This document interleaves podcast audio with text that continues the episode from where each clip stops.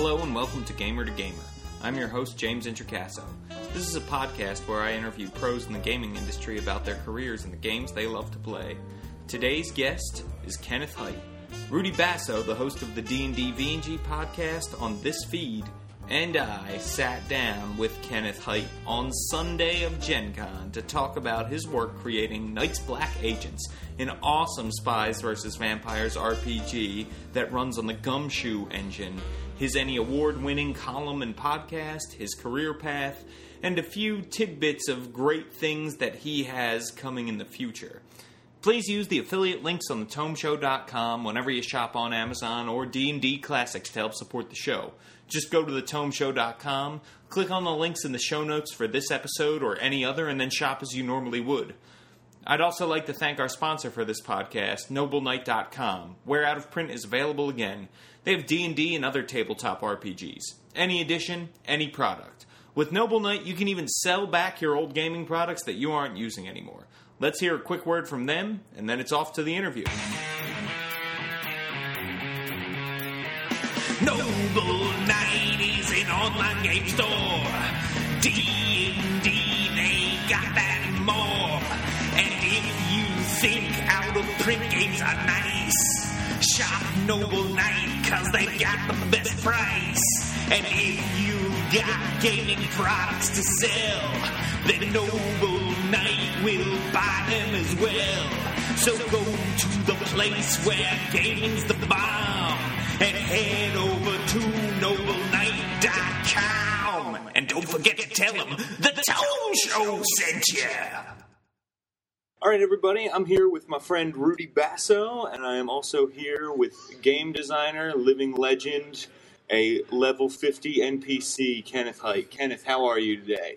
Well, it's Sunday of Gen Con, so I am uh, both exalted and miserable. And that is Sunday at Gen Con for those of us lucky enough to have um, uh, exhibitor duties and responsibilities there, plus panels and running around and doing uh, podcast recordings and uh, drinking all night with my closest personal five hundred best friends. yeah, yeah, absolutely. My legs feel like they're about to fall off, and I am more exhausted than I ever have been. But it's a good tire. Yeah, I was yeah. saying I can't wait to go home and put on a sleep con of my own. Exactly, yes. A uh, intensive multi-day seminar. Yeah. Yes, yes. So, Ken, we're really excited to have you here. Rudy uh, introduced me to Night's Black Agents. Uh, we played a bunch at the con yesterday. Uh, so we're excited to be here talking with you, who designed one of the games that we love, and many other things. But let's take it all the way back. When did you first lay hands on a tabletop R P G, and sort of what did you play, what was your role, that kind of thing? I first laid hands, uh, if you guys remember, uh, or being young, I remember reading about, um, when A D and D first came out. Uh, the first book that was released was the Monster Manual. They released that before they released the Player's Handbook and before they released the D M G. So all there was for a while was this awesome book of monsters with a bunch of numbers that made no sense. And I had not seen the, the white box or, or blue book or any of the other precursors. For me, that was my first D and D book. And my friend Steve uh, owned it, and he loaned it to me. We went to the same uh, grade school, and he loaned it to me over the summer, and so I took it home and said, well, these are great, this is a magnificent thing, but it's missing some monsters. And so I started coming up, and like uh, Edgar Rice Burroughs' Banth, right? Mm-hmm. That's not in here. How can you leave the Banth out? So I write up the Banth, and I sort of guess at what the numbers ought to be based on, you know, well, he's bigger than a lion, but he's not as butch as a griffin, so I get, and so I was sort of just guessing at what all the numbers were and putting in my own monsters, and then, so we get back to school, and it, it may have been like very early high school instead of very late grade school, because we went to both the same, you know, sort of junior high and the same high school, but over the intervening period, everyone had sort of figured out that there were more books, and mm-hmm. someone had got a hold of the Player's Handbook, and my buddy Kevin had got a D M G, and so we all, all sort of put our bits together. And then another friend of mine had the the, the blue book, mm-hmm. and so between all those Kabbalistic texts, we figured out what we were supposed to do, and we played the hell out of Dungeons and Dragons, obviously, and we played sort of a blend of, you know, blue book when Mike was running, or uh, A D and D when uh, Steve or, or I were trying it. But Uh, so we sort of D and D'd around.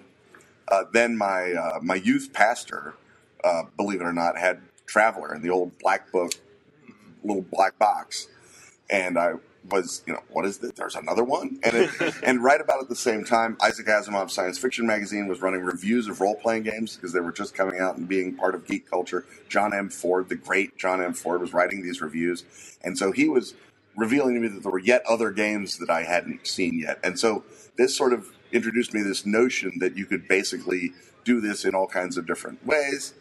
And, you know, sort of f- not fast forward because I ran a ton of Dungeons and Dragons in the interim, but in uh, nineteen eighty-one, when Call of Cthulhu came out, and I was a big Lovecraft reader already, and it was like, oh, so there's also, in addition to all these other great games, there is a perfect game. And I kind of never looked back from there. Oh, so nice. That, and then I ran Call of Cthulhu all the way through the rest of high school, all the way through college, all the way into grad school.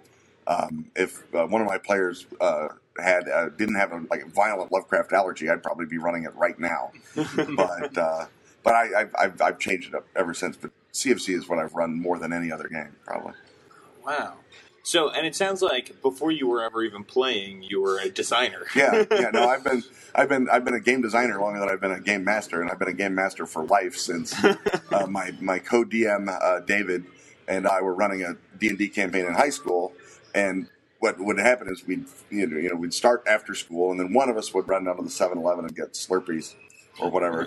And so it was uh, my turn to make the Slurpee run. So I went down to seven eleven, and I got Dave one, and I got me one. I'm coming back with our Slurpees, and I get to the table, and all the players' characters have Pegasi and Vorpal swords. It's like, what happened? And Dave's like, I, I don't know. I said, well, all right, all right, all right, I'm back, and said, now, so you guys have a choice. You can, we can rewind that, and you don't have Pegasi and Vorpal swords, or I start thumbing through the Monster Manual, and I find something that can take away your Pegasi and Vorpal swords. But, you know, the first way, no one takes any hit point loss. All right. And so at that point, Dave was like, you should just run from now on. Uh, that's awesome. That's cool. So you were d- playing a lot, played a lot of Call of Cthulhu, which yes, is a great absolutely. game. What point do you decide, all right, I'm going to make a go of this, and I'm going to try to do this professionally, and what happens from there? Well, what ha- I went to grad school, like I said, and fell in with a bad crowd of history majors. um, and we started screwing around. We were in the science fiction and gaming club uh, at the University of Chicago, and uh, we would just screw around and do alternate history sort of as a jazz riff, right? It's like, okay, I'm going to change the Battle of Omdurman. All right, now you have to say what happens at Fashoda. And we go around and say, okay, all right, the French are doing this, the Italians. So what happens in Ethiopia? And so we just sort of run alternate history free jazz, just us and the history majors, uh, which, you know, is as awfully nerdy as it sounds, but we loved it. Quite a bit of rebels. Yes, rebels yes, absolutely. You know, hey, you don't be bringing your economic econometrics over here, baby. We roll hard. So anyway, um, we put together what eventually became an outline for GURPS Alternate Earths. Oh, nice. And uh, because Steve Jackson Games back in those days had a newsletter, which was a kind of paper blog, and they would send it around. And if you subscribed to their newsletter, you would find out what they were writing. And then in the newsletter would also say what we're looking for. And one of the things they were looking for was, you know, uh, books. And they gave you the little outline, and here's how to do an outline. And back in, you, you, uh, we were all online because the University of Chicago gave everyone email addresses and online accounts to go into terrible links, you know, interfaces. And so we could parse out what the uh, requirements were to send something into Steve Jackson Games. So eventually we put together the outline, and we sent it into Steve Jackson Games. And because it's I'm in Chicago, I can just take the train up to Gen Con every year. Mm-hmm. You know, twenty dollar Amtrak ride. I stay in, you know, piled like cordwood in uh, the hotel in Wisconsin, run games for Chaosium to get in free and get my pizza taken care of. And it's just a, a blur. But what that meant is I could walk past the Steve Jackson Games booth and say, hey, Steve, did you get my outline? And mm-hmm. he would say, go away, kid, you bother me. And this happened years and years and years.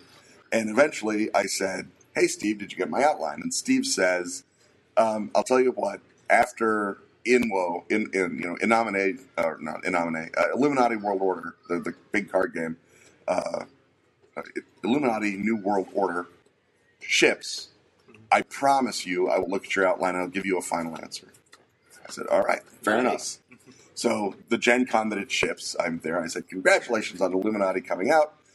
Hook me up with a set. I'd love to buy one. What about my outline? And he says, all right, I'm going to send you an email uh, within the month, or, you know, from this point. And if I don't, you can send me a mean email and say whatever you want. All right.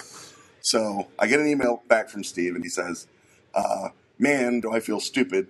I had your outline filed with another outline that was terrible. And uh, I really want to publish your game. How soon can you send us a manuscript? Nice. And so it's like, well, I don't know. So uh, myself and Craig Neumeier and Mike Schiffer got together, and we split up all the worlds, and we started writing those. And at about that same time, because I'd been going to Gen Con regularly, and I was sort of wired in with Chaosium, and I was wired in with a few other guys, um, my old one of my old Call of Cthulhu players from high school had gotten a job at Iron Crown Enterprises, and he was also a part of the circuit. Chaosium is playtesting uh, their game Nephilim, which is their adaptation of the French role-playing game, and they sent copies around to people in the industry to look at, and my buddy Don Dennis got it. He runs the On Board Games podcast now.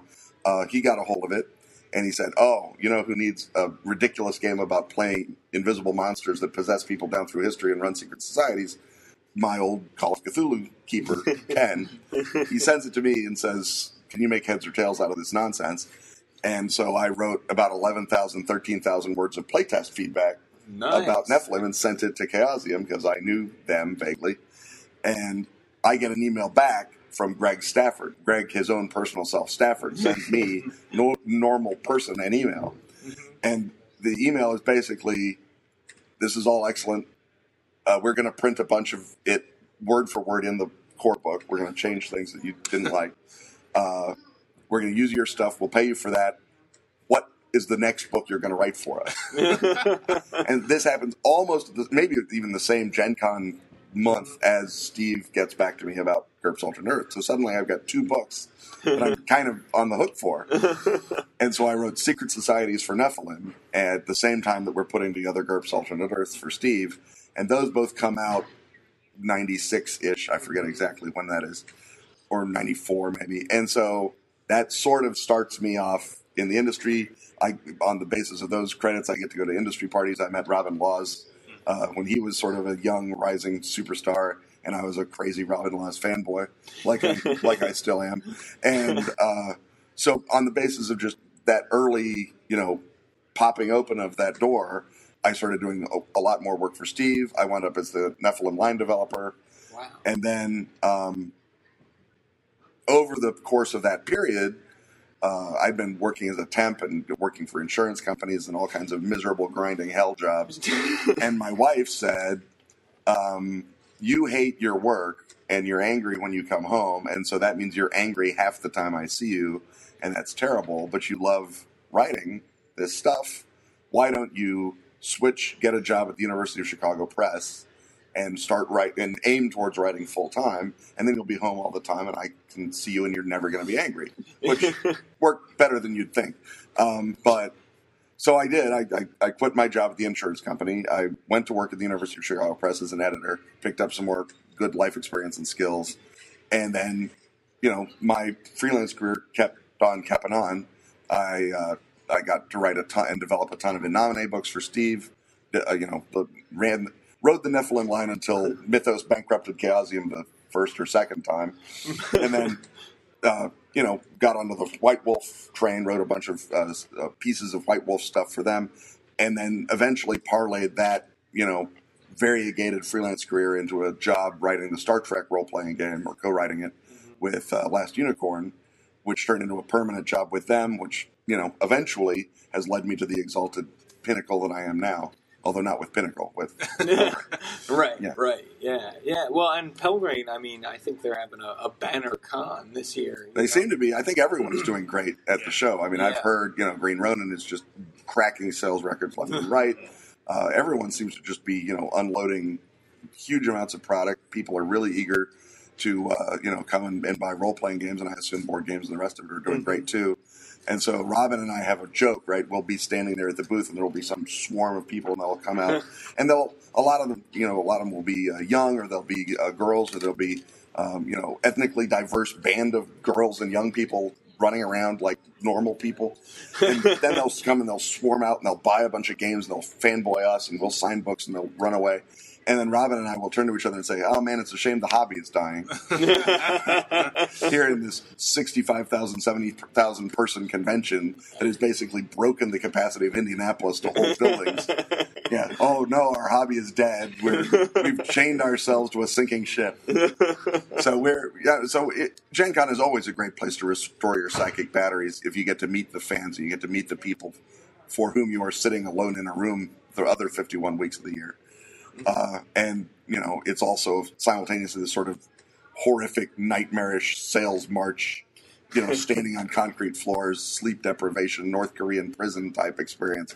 So it's a weird, you know, um, uh, bisociative, uh, schizophrenic blend of sensations. But the part where, you know, people are just buying tons of stuff, mm-hmm. really excited about products that you've made. I mean, my old job at the insurance company was... was pretty miserable. This job is literally to make other people's lives more fun. Mm-hmm. That's my gig. Right. You know, if I've had a good day at the office, more people had fun. Right. That's way better than like ninety percent of jobs on the planet, ninety-five percent of jobs on the planet. So it, the Gen Con is kind of when you're reminded of that. And yeah, we've, we've been doing uh, great guns. Uh, if Dracula Dossier had been at the show, we'd be doing slightly greater guns. But, you know, uh, we're we're selling pre-orders at the show. People are able to uh, pre-order the books, get the P D Fs right away, and get a little of that Kickstarter, you know, fever, even though if they may have missed the Kickstarter itself. So we're we're having uh, we're having a pretty good year. I I'm, I'm writing and not uh, uh, anything to do with hard work. So Simon or Kat would know actually how we're doing in terms of, you know, year over year, but I think we're doing pretty great from the front lines. We're selling a lot of stuff. Totally, totally. Let's actually talk a little bit about the Dracula Dossier, um, because, like you said, it's not here in print at the show, but if people are listening at home and want to check it out or want to pre-order, that kind of thing, uh, this is, uh, Wade Rocket was on this podcast uh, a little less than a year ago, and he first talked about the Dracula Dossier. Uh, and it sounds awesome. And it sounds like it ties into your uh, graduate history background yes, quite yes, a bit. Does. Very yeah, much so. yeah. So let's talk a little bit about that and, and what that is, since that's one of your latest projects. Yeah, the, the Dracula Dossier is a uh, it's an improvisational campaign for Night's Black Agents, which is my vampire spy thriller game, basically. I describe it at the booth as Jason Bourne versus Dracula. And this is the part where we really sort of say versus Dracula in it. So the shtick is that Uh, in eighteen ninety-four, British intelligence uh, tried to recruit a vampire as an asset, mm. as a spy, and uh, that attempt failed. And that attempt was uh, written up afterward by Bram Stoker, and he wrote a lengthy after-action report mm-hmm. uh, that, you know, taking all the diaries and letters from the time and compiling them, and when he turns it over to the British intelligence, the Naval Intelligence Division, uh, they look at it and they say, oh, this is horrible. This embarrasses us. It makes us look bad. Uh, it reveals way too much about our plan. And so they just cut a bunch out of it.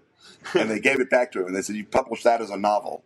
And that will be disinformation. And then no one will believe that we tried to recruit a vampire. Ah. And the name of the plan to recruit Dracula was Operation Edom, after the prophecy in the Bible about Lilith uh, will rest in the desert, et cetera, et cetera, et cetera. It sort of matches. So Operation Edom sort of goes silent for a while. And then in nineteen forty, uh, they're desperate to keep Hitler out of Romania because that's where the oil is, and he's going to use that to power the Axis war machine. And so we have to keep Hitler out of Romania. Anything, any, does anyone have an idea? And some old guy, you know, no doubt remembering the eighteen ninety-four operation, an Edom survivor says, well, if you're t- looking at anything, we have this guy in Transylvania, this, you know, friendly. We activate him and put him in charge of Romania. He'll keep Hitler out. So they set up an S O E team, and they parachute into Romania to make contact with Dracula and recruit him to take over Romania, right, to mount a coup d'etat. And that goes, as you might expect, badly. Uh, so the sole survivor of that mission annotates the first draft of Stoker's Dracula. mm-hmm. and puts it back in the archives. And so Operation Edom sort of continues along, staking vampires here and there, just doing their part. And then in nineteen seventy-seven, M I five discovers that there's a security leak, that information is traveling from London to Romania, into the Romanian Securitate. And they're, how does this happen? Uh, and Operation Edom says, oh, that might have been the immortal Romanian that was wandering around London for six months unsupervised with the power to create immortal servants. Could that have been a thing? And so they're put in charge of the mole hunt to find out who is Dracula's stay-behind mm-hmm. in the British intelligence community. And so they use the mole hunt to aggrandize themselves to more power. And then it, a little bit later they say, oh, um, we found the mole, everything's copacetic. And a medium-level analyst has been annotating, again, in that copy of Dracula over and over, and he doesn't buy it. So he puts a flag into the M I six computer system that if it looks like Edom is trying to reactivate Dracula as an asset, mm. he'll, that document will be released into someone who is outside the Edom charm circles, who's not cleared for it. So uh, nineteen forty, of course, a huge earthquake in uh, Romania. nineteen seventy-seven, a huge earthquake in Romania. So one of the trigger things on this uh, computer uh, file is that it will release if there's another big earthquake in Romania. Well, there was another earthquake in Romania in twenty eleven. So sure enough, that triggers the release of the actual Dracula document to someone in G C H Q who is not cleared for Edom. They start investigating all the annotations. They discover that Edom is an ongoing operation, that after seven seven, it recruited Dracula as a deniable asset. They're like, well, we've got an immortal, unkillable vampire spy who really hates Muslims. Sounds like an ideal plan for us. Right. And collateral damage, what's that? She annotates that uh, uh, draft of Dracula again. So now it has three generations of annotations. Then she disappears and passes her fully annotated copy to the player characters. Mm-hmm. So now they have a full version of Dracula with all the bits that were cut out restored, or wow. un- unredacted, as we call it. Three generations of annotation. So they have a gigantic, basically, data handout. It's mm-hmm. a document dump. It's full of clues. Now, on the one hand, it's four hundred pages, but it's a novel that guaranteed someone at the table has already read. Yeah. Right, right, right, yeah. And even if they haven't, they know the basics. They know Van Helsing. They know Dracula. They know Mina. They know uh, Lucy Westenra. They know the names. They know basically what the handout says. And then as they look at the individual annotations or at weird bits in the novel, they can then follow those up in the clues in the director's handbook, for the which is the other book. So you get the novel with the annotations and the director's handbook. Each clue points to an N P C, a location, a conspir- uh, an organization, uh, an object, and those all have different values. So an N P C might be innocent, they might be an Edom asset, or they might be a minion of Dracula. And the players pick what they're going to chase. The director, the G M, decides what kind of thing they've run into, and then those characters have themselves connections to other things in the story. So you can basically follow your own trail of clues, and retroactively that turns out to be how you followed it to the path that led to killing Dracula, because that's what you've got to do, because he's out there just roaming around slaughtering people and claiming it's in the name of the war on terror, mm-hmm. and Edom is not interested in the, in the truth coming out. They still dream of controlling him. Right, and right. So they have to be exposed or stopped. Dracula has to be destroyed, and it's up to the player characters with a secret unit of M I six on the one hand and Dracula on the other hand to win and survive and follow all the clues. They follow them in any order. The G M then sort of, you know, you know responds to that by providing a specific meaning for the clue that they followed. Uh, so a location might be a cold location with nothing much going on, or it might be a warm location where there's a lot going on. So Carfax from the novel might be abandoned, uh, a ruin, or it might be where Edom is currently operating out of, because when they took it over in eighteen ninety-four, they just never gave it back, right?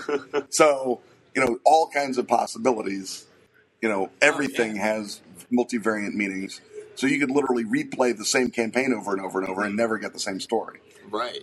It sounds like a tremendous amount of work on your part to create not only this, this enormous four hundred page document, but then a book to go along with it, and then advice for this is how you sort of make all this work together as a scenario for this role-playing game that I also had to create. Yeah, yeah. This was an, a, a, the idea came to me in, I want to say, two thousand eleven, while I was writing Night's Black Agents. Mm-hmm. It's like, what do I do as the big signature thing for Night's Black Agents? And I said, well, there's a text in ufology called the Varo edition of The Case for the U F O. Again, and Morris Jessup wrote a book called The Case for the U F O.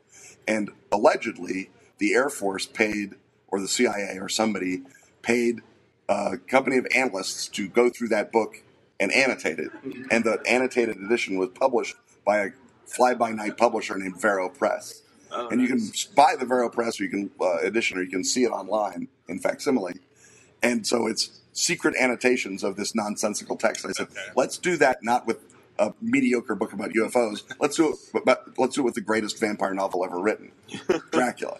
And it doesn't take too long to look at Dracula and say there's stuff left out. We know that Stoker, for example, cuts out the volcanic eruption at the end, destroying Castle Dracula. It's just gone. And you're, well, why would you cover that up? Well, it's because volcanoes and earthquakes are actually important. And so you just keep going back in, and sure enough, you can build this whole invisible substratum of the novel. Once you decide that spies are who's covering up because you have a spy game to tie it into, it doesn't, it's not that big a leap, but it did take a lot of work, like you say. So I've been thinking about it since twenty eleven. I've been writing it or researching it since, you know, for about two and a half years, two years. Uh, Gareth Hanrahan, uh, my co-author, came on the project and, of course, you know, saved the day a million times by providing just crazily great uh, material for it. Uh, and then Kat Tobin sort of managed the whole process, kept our Kickstarter from imploding uh, on the ground. Uh, it wound up being like the fourth most successful supplement yeah. Kickstarter in R P Gs. Oh, yeah. Uh, uh, she wrangled all the artists. She wrangled the maps. She did all of the grubby, tiresome part of publishing a book. While Gar and I got to make up spy vampire games. Um, and uh, so that was terrific. But yeah, it was just a nonstop, backbreaking labor of love for I think all three of us, uh, for the better part of a year. Certainly, all three of us working together, and then individually, you know, going back, you know, like I say, to twenty eleven when I tried to sell Simon Rogers, the publisher, on it, and he says, "Well, I'd like it, but I want to make sure you can play every generation of Operation Edom straight through. You want to start by playing the actual characters in Dracula and then play their descendants, nineteen forty, nineteen seventy-seven, oh and now." And it's like, well, all right. And that turned out to be a really good idea because by presenting that as a campaign frame, you mm-hmm. give the G M, even if they never run that, the idea of the historical skeleton behind the game. Whereas if they'd had to piece it out of the hints in the book, mm-hmm. it would have been a little more frustrating. And now they can say, well, what did happen in nineteen seventy-seven? They just turn to that section and say, well, that's what happens in nineteen seventy-seven in the sort of default campaign, right? Right, right. And yeah. then they can ignore it if they want because the clues don't spe- don't spell it out. Right, but right. They can, exactly. you know, they can play off that. Wow. And so that was, that turned out to be a really great insight. So in a way, Simon is also responsible for the book taking the shape that it did. Although his real contribution was to sort of back away and let Kat Uh, Edgar and I um, uh, go crazy with it. Yeah, yeah. Well, and it seems like he is great at picking really good people and then saying, "Go for it." Yeah, that is that is. I mean, obviously, you know, when you say, "Hey, Robin Laws, design me a new game engine," and he builds Gumshoe, it's like, well, hey, Robin Laws, design me another great game engine. Actually, first he says it, and Robin builds him the Dying Earth. Right, then he right. says, hey, Robin Laws, design me another great g- game engine. He builds him Gumshoe. Hey, Robin Laws, design me another great game engine. Builds Drama System. He's pretty good at picking people. Yeah, yeah, exactly. What can people do if they want to get their hands on the Dracula Dossier? What's the best way to do it now that the Kickstarter has ended? Uh, the best way to do it now is to pre-order it from Pelgrane Press. We're taking pre-orders here at the show. Very shortly, if it's not already, you can do that on the website. Go to the pelgrane press dot com and pre-order it, just like we do all the pre-orders that we've done. Uh, once you pre-order it, instantly you get the P D Fs of the two core books that I talked about, Dracula Unredacted and the Director's Handbook. And then uh, you can start playing right then. The books will, you know, will use the pre-orders to determine the level of the print run, ship out the books. They'll probably wind up being in stores Uh, there are dreams in the company of uh, October, so I'll say October, um, knowing that printers are the devil. Right, right. But uh, we, we we have other sort of stretch goals that got added on to the Kickstarter. We have to produce a book of scenarios called the Edom Files, which takes you from eighteen seventy-seven, when George Stoker discovers that vampires exist mm-hmm. in the Russo-Turkish War, all the way down to um, uh, uh, campaigns in the uh, immediately pre-adventure era, right, with, with uh, uh, right after the fall of the Berlin Wall. Dennis Detwiller has written us a Three Days of the Condor riff. Wow. And so each one of those scenarios riffs on either a great piece of spy fiction or a great piece of vampire fiction. Mm-hmm. And so that's sort of the, the conceit of the of that collection of stories. Then Gar is writing the uh, uh, Edom Field Manual, which is a in-character, in-voice document that tells you how the British government trains S A S-style commandos to fight vampires. Yes. And then we're combining it with also a sort of quick start uh, character generator for Night's Black Agents, so you can sit down and play and say, I want to play the explosives guy. Boom, you're the explosives guy. No, my, I mean, Karajan in N B A is not uh, is not super uh, slow anyway. No, but no. This is going to be like instantaneous, and ideally, sort of provide maybe a little more of a of a, of a mental, you know, ignition key for the gumshoe system if people haven't played it. And then uh, I'm doing a book called The Thrill of Dracula, in which I'm going to watch thirty-six odd Dracula movies and discuss, because each of those riffs on the novel uh-huh, right. in the way that you, the G M, would riff on the novel if mm-hmm. you're running the Dracula dossier. Totally. And says, all right, here's how Todd Browning riffed on it. Here's how Terrence Fisher riffed on it. Here's how Francis Ford Coppola missed the entire point, but also riffed on it. And so it's... They're using it in their ways to promote their agendas. Here's how they did that. Here's how you, the G M, can do that yourself. And provide it sort of a little hand-holding, a little example, and maybe a little inspirational filmography in a way. But also, you know, hopefully it'll be a nice little book for fans of Dracula. Nice. So that is something else that we've got. And then we've got a pack of cards that will have all of the N P Cs, locations, objects, everything that I talked about. So you can just deal out your... Um, uh, Your your your uh, your story, if you want, right? And you could either even use that with if you don't have the Dracula dossier, you can still, you know, Romanian mafia. You can, they can come into play in anything, right? Mm-hmm. Or the, the Catholic Church or whatever, right? They deal it out, and it's like, boom, there's my story. Oh, you there do, you go. So we'll have a little thing to tell you how to sort of build an instant story using the, that card deck, or how to use it in uh, Dracula dossier to sort of inform your play or whatever else, or at the very least, let the player characters. Connect them on the wall with string yeah, right, to build right. the adversary chart, right? Oh, that's funny. Yesterday we played a game with Billy White. Yeah. Um, and he had cards for the scenario he had written. You know, it was, and they were locations, N P Cs, right. yep, that kind yep, of thing. Yep. Um, and it was so great to see, like, okay, he did that, and then he gave us each a little meeple, and he was like, you're here, you're here, you're here, and just put us on top of the cards. Yeah. Uh, and that was great. So it's great to see that you're going to be doing that with the Dracula dossier, because yeah. it sounds... like a way bigger story than the four-hour game we played yesterday. Yeah, yeah. It's in, in theory, it, it can be a massive campaign, a la a la Mass of Nyarlathotep, or a la you know the whole uh, Giant series, or what, or Underdark series, or it can be just like every other Night's Black Agents game, a really taut, tight thriller. You play it in six or eight sessions because it turns out you're just that good at following the trail right to the right to the top. And you know it's all up to the uh, players and the G M how fast do they want to run it. And there's plenty of places to sort of put your foot on the gas and plenty of places to put your foot on the brake, or at least just change gears.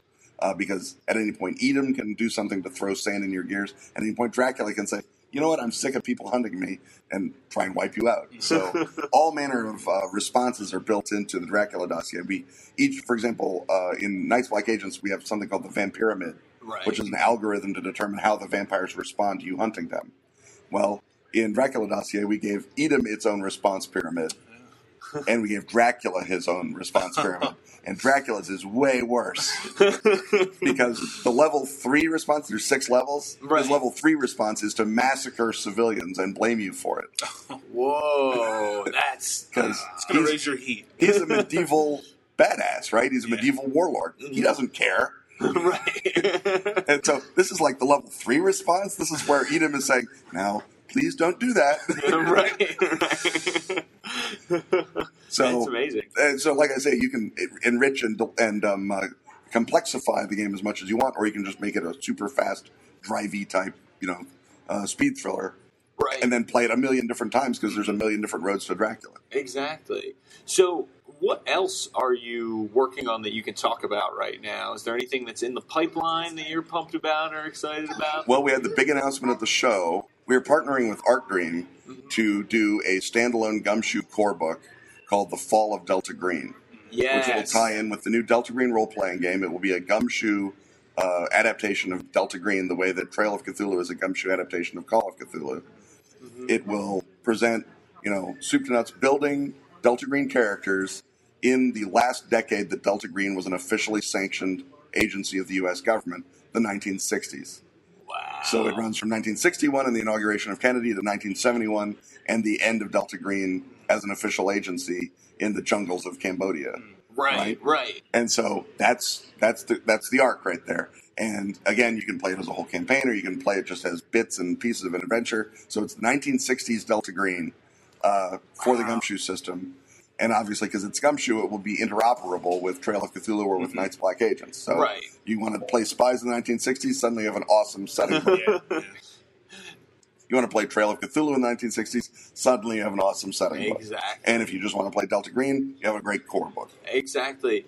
And if you, you know, you describe Night's Black Agents as Jason Bourne versus Dracula, would, how would you describe Delta Green then in the same scenario? Well, Delta Green would be Mission Impossible versus uh, versus Cthulhu. Cthulhu, right? Yeah, because yeah. they're a, they're a secret agency like the I Am Force is deniable, mm-hmm. and we see in the show the show is way darker in the post, you know, Obama, post Snowden era, oh, yeah. right? Because it's like they're out overthrowing governments all the time in yeah. the rest of the show, and then they stop that and they come home and they start illegally violating the civil rights of everybody.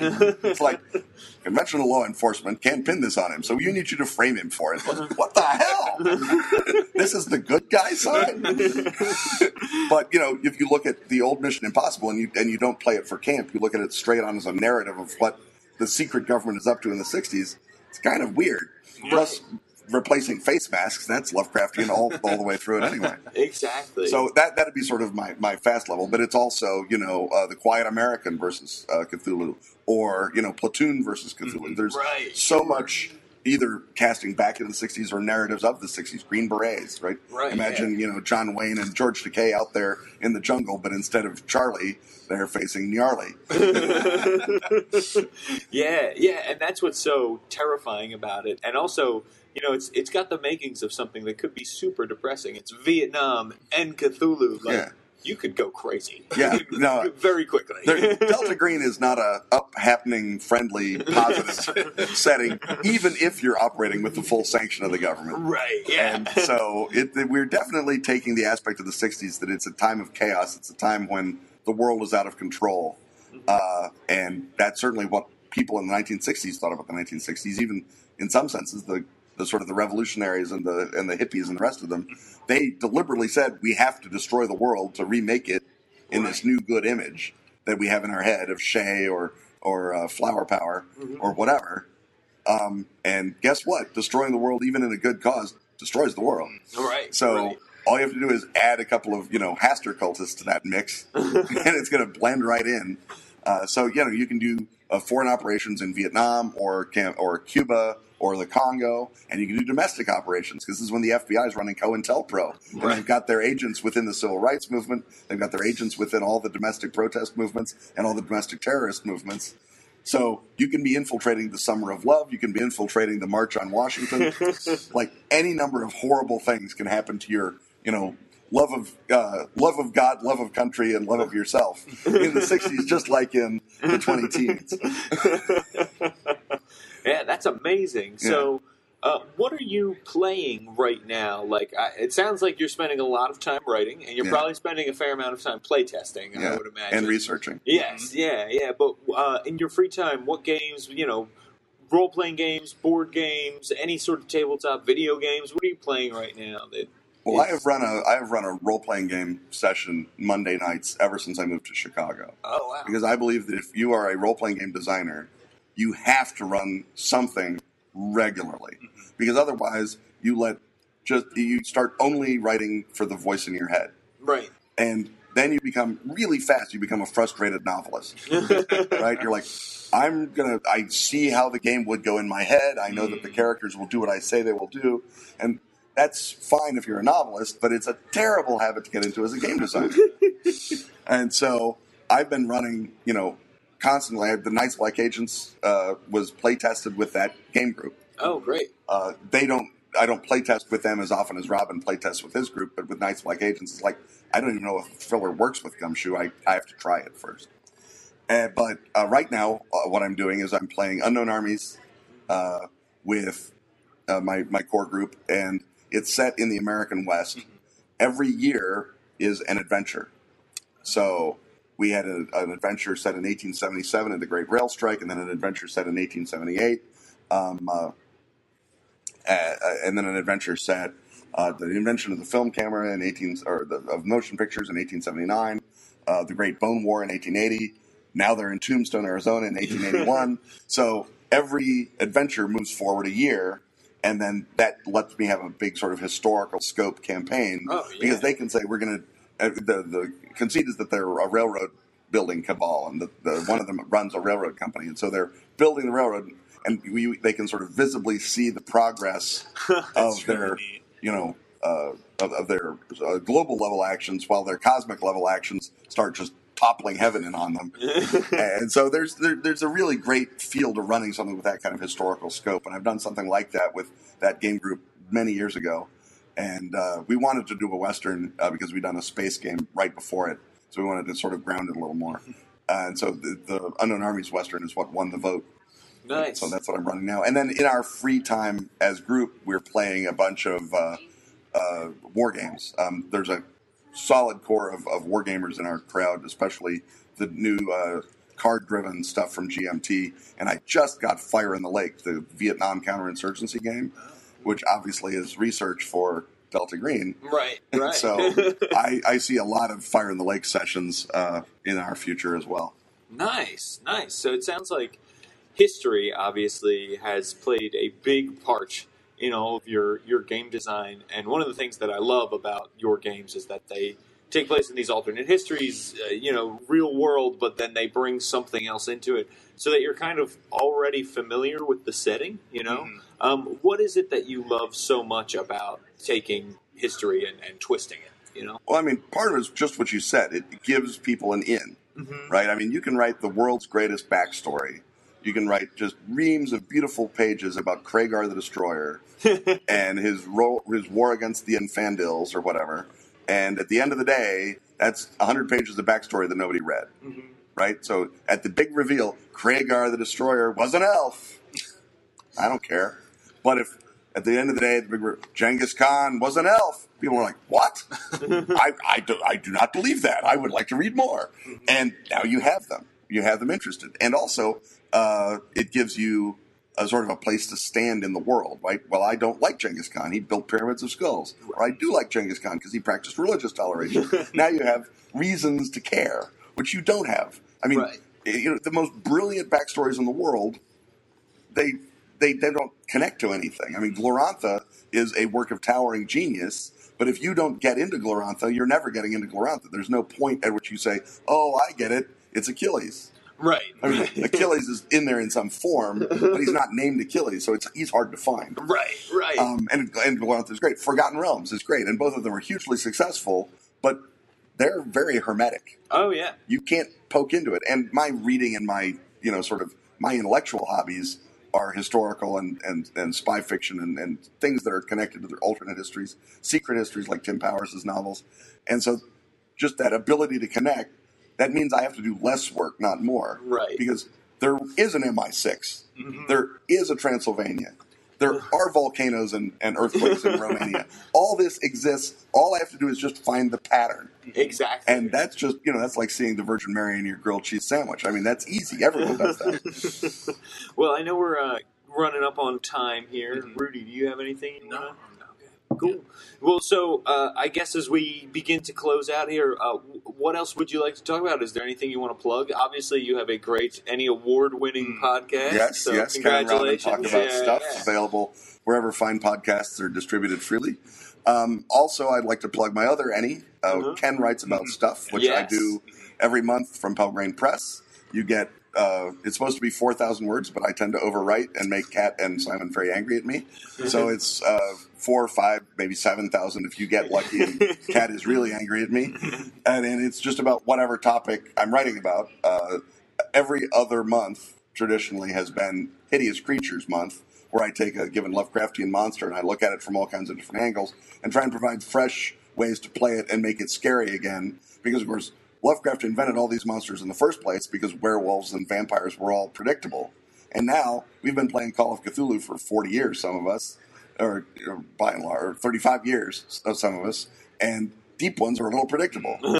But I've got a deep ones, Hideous Creatures, and you look at this, oh, look, all this stuff I didn't think of to make deep ones able to do, to make deep ones like, to play deep ones as or present them as, and then now they're scary again, now they're fun. And then the other stuff, there's Uh, rules, sort of um, uh, boosts for Gumshoe. So if you want to have a martial arts-based campaign, I did a Gumshoe Zoom on martial arts. There's a setting, uh, K W A S for Bombay, India, if you want to, or Mumbai, India, if you want to run around there. Uh, inside look at Lilith or the Nazi uh, uh, Glocka Bell, the sort of secret anti-grail of, of the Third Reich. Uh, so it's just whatever I'm thinking about. I put into a Gumshoe Zoom. Some of them are campaign frames.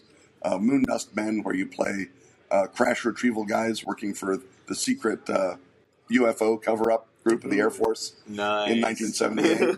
uh, School of Night, where you're playing Christopher Marlowe and his buddies fighting demons and Spaniards for right. the Queen uh, with sorcery and uh, and, and poetry. And of course. So there's, you know, sort of, it's just whatever I come up with, and I, I put it out there, and you can subscribe to it uh, for I think it's twenty-four ninety-five. Uh, And then every month you get it in your email, or you can buy the individual singles. If you're like, well, I like the idea of playing Christopher Marlowe and a bunch of poets, but I'm not sure I need to run a bunch of Cthulhu monsters because I don't play Cthulhu. You can just buy the individual singles on the website. And, you know, those are like two or three bucks. So that's, you know, that seems like a, a bargain to me. Right, right. Uh, and so the Ken Writes About Stuff is, if you were a fan of Suppressed Transmission back in the way, this is kind of the successor to that, where I'm just being paid to rattle on like a crazy person. And it's great. Uh, it's Any award-winning, and it's, you know, in my humble opinion, I love Ken Writes About Stuff. Mm-hmm. So, uh, you know, and you guys should check out the podcast, Ken and Robin Talk About Stuff, if you want to get uh, Robin D. Laws and, and Ken uh, talking about some great things, riffing on each other, and uh, possibly getting hints about what's coming up next in both of these giants' careers. So it's uh, it's really great. And if people want to follow you on Twitter or anything like that, what's the best way social right. media-wise? Social media-wise, follow me on Twitter at Kenneth Hite, or Facebook. I'm Kenneth Hite on Facebook. I'm the uh, uh, you know the guy who looks like a game designer. Um, and, and, and trust me, you just go back in my feed. You'll find gratuitous plugs for my work. You'll know it's the right one, not the poor Kenneth Hite who runs a hardware store in Lawrence, Kansas, who right, right. shows up on my Google searches every now and again, and I imagine must hate the living mention of me at this point. Uh, but, yeah, it, it, Facebook and uh, Twitter, I'm relatively active. Google Plus, uh, the, the, the, the weird Gattaca interface always throws me, but I try and put stuff up there uh, that's sort of really strongly game-relevant, because I know there's a big gamer crowd on Google Plus. So I, I, I, I don't feed them as well as I ought to, but I, I, I throw something to them every now and again. Uh, and it's again, it's Kenneth Hite on Google Plus. So sure. Look at those. Uh, I've got a live journal because I'm very, very old and love emo unicorn poetry. Um, so you know, go to prince of cairo dot livejournal dot com if you want to find find sort of the scattered remnants of my once storied blogging career. Yeah, but you know. I'm on Twitter. At, you know, if you're awake during Vladivostok time, that's when I'm there. So oh, nice. Go ahead and follow me. Nice, nice. And we will link everything that we've talked about, all the various game systems and uh, your podcast, your columns, your social media handles will all be over at the tome show dot com. So if people want to get it all in one place, they can ho- head there, look at the show notes for this episode of Gamer to Gamer. Kenneth, thank you very much for being here today. Oh, no, thank you, James. It's been terrific, and thanks, Rudy. Yeah, yeah, absolutely. So That's it. People, if you have a question or comment about the show, you can reach out to me on Twitter at James Intricasso. That's at J A M E S I N T R O C A S O. Or you can go to the Tome Show's website, the tome show dot com. And a quick shameless plug for me, check out my blog, which is all about Exploration Age. It's the fifth edition world I'm building over at world builder blog dot me. And also you should check out Rudy on Twitter. He's at Rudy Basso, R U D Y B A S S O. And check out his YouTube channel where he and his brother, also a host of the D and D V and G podcast, play a lot of video games and talk about them. It's called Game O'Clock, and it's linked in the show notes for this episode over at the tome show dot com. Okay, everyone, thanks for listening, and thanks to Ken for being on the show. Also, many thanks to Jeff Greiner, Wade Rocket, Rudy Basso, and Sam Dillon. Don't forget to go to the tome show dot com and use the affiliate links whenever you shop on Amazon or D and D Classics to help support the show. Remember, never give up. Life is a game, and eventually, you've got to roll a twenty.